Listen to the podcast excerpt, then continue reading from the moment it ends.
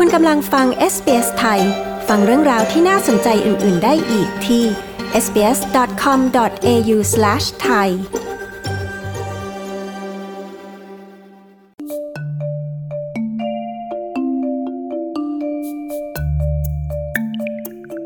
จากสถานการณ์น้ำมันเชื้อเพลิงในออสเตรเลียมีราคาพุ่งสูงขึ้นมากนะคะ โดยในหลายๆ รัฐของออสเตรเลียตอนนี้ราคาน้ำมันขึ้นไปอยู่ที่สูงกว่า 2 ดอลลาร์ต่อลิตรแล้วค่ะ คุณจรผู้ประกอบการร้านอาหารไทยแห่งหนึ่งในซิดนีย์ก็จะมาเล่าถึงผลกระทบโดยตรงต่อธุรกิจของเขาจากราคาน้ำมันแพงนะคะ เขาเล่าถึงสถานการณ์การหาวัตถุดิบที่ทั้งขึ้นราคาและขาดแคลน ลูกจ้างที่หายากและมาตรการที่ร้านอาหารจำเป็นต้องทำเนื่องจากความท้าทายเหล่านี้นะคะ ดิฉันปริสุทธ์สดใสมีรายงานค่ะ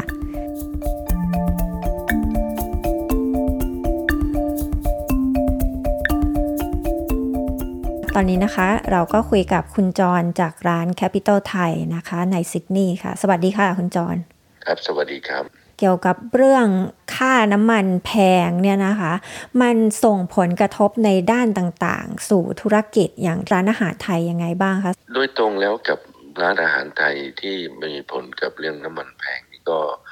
มันเกี่ยวข้องกับสินค้าที่เรานำส่งมาจากต่างจังหวัด อย่างเช่นวัตถุดิบนะฮะอย่างผัก พืชผลผลไม้มะนาวนะครับ ทุกอย่างที่ส่งข้ามรัฐมานี่ทำให้มีการขึ้นราคาขึ้นมาครับ แล้วก็ทำให้เรานี่ต้องยอมรับในสถานการณ์ที่ว่ายอมซื้อของแพงนะอย่างปัจจุบันนี้นะอย่างของทุกอย่างที่ขาดตลาดเนี่ยคือเป็นช่วงที่มันไม่ใช่พวกน้ำมันแพงอย่างเดียว คือมีฝนตกหนักเมื่อเดือนที่ผ่านมาแล้วก็นะฮะวัตถุดิบที่สูญหายไป แล้วก็ไม่สามารถที่จะ subsidize เข้ามาในในในตลาดได้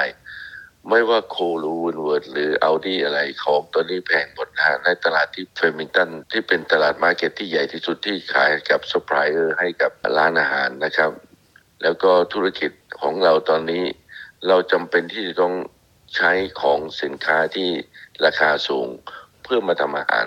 แล้วก็ให้กับผู้บริโภคนะครับ พวกสินค้าที่ตอนนี้แพงขึ้นสมมติอย่างพวกผักอะไรเนี่ยนะคะ มันแพงขึ้นสักกี่เปอร์เซ็นต์ หรือว่า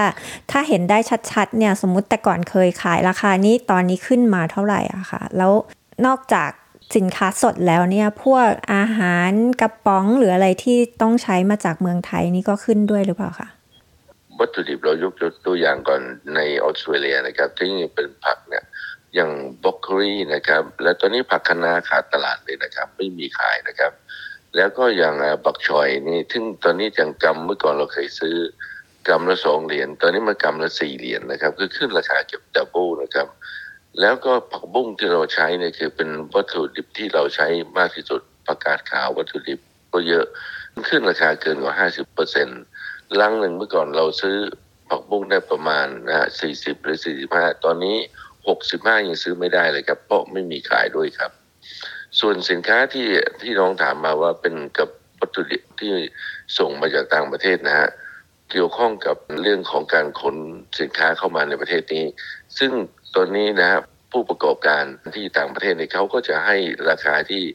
ค่อนข้างที่จะอัพขึ้นมาอย่างน้อยนะสิบถึงสิบห้าเปอร์เซ็นต์นะครับ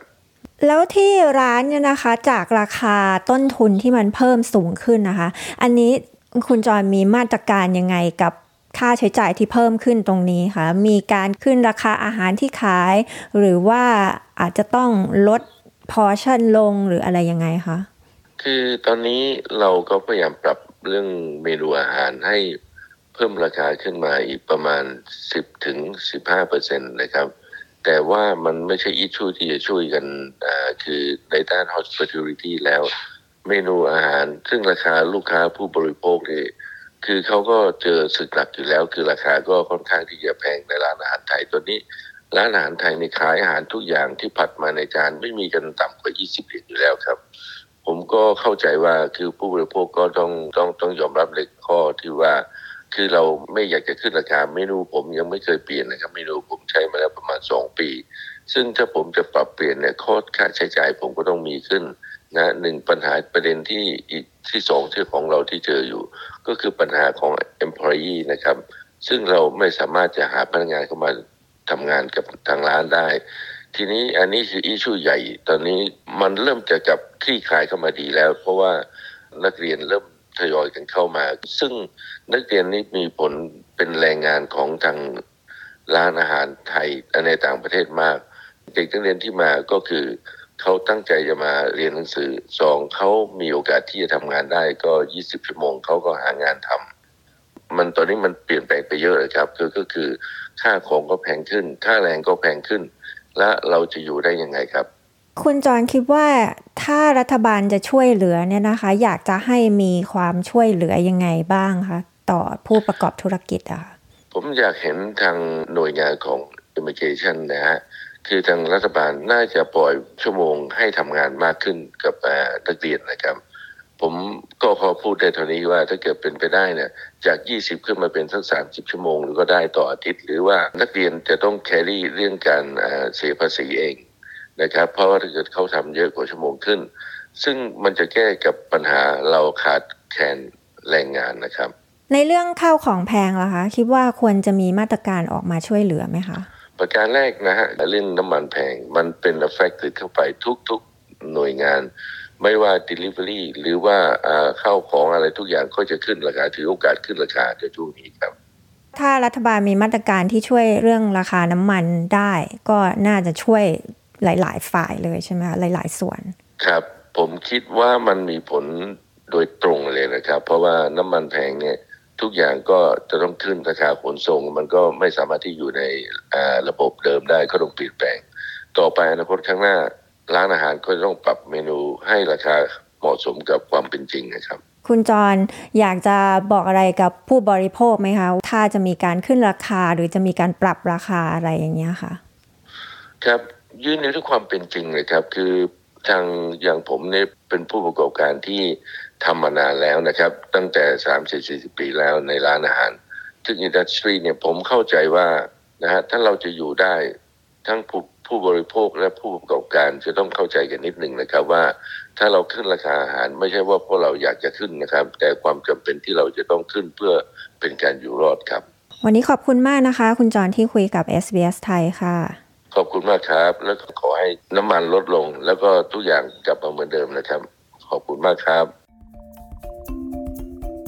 ที่ผ่านไปนั้นก็เป็นการพูดคุยกับคุณจรผู้ประกอบการร้านอาหารไทยแห่งหนึ่งในนครซิดนีย์ค่ะ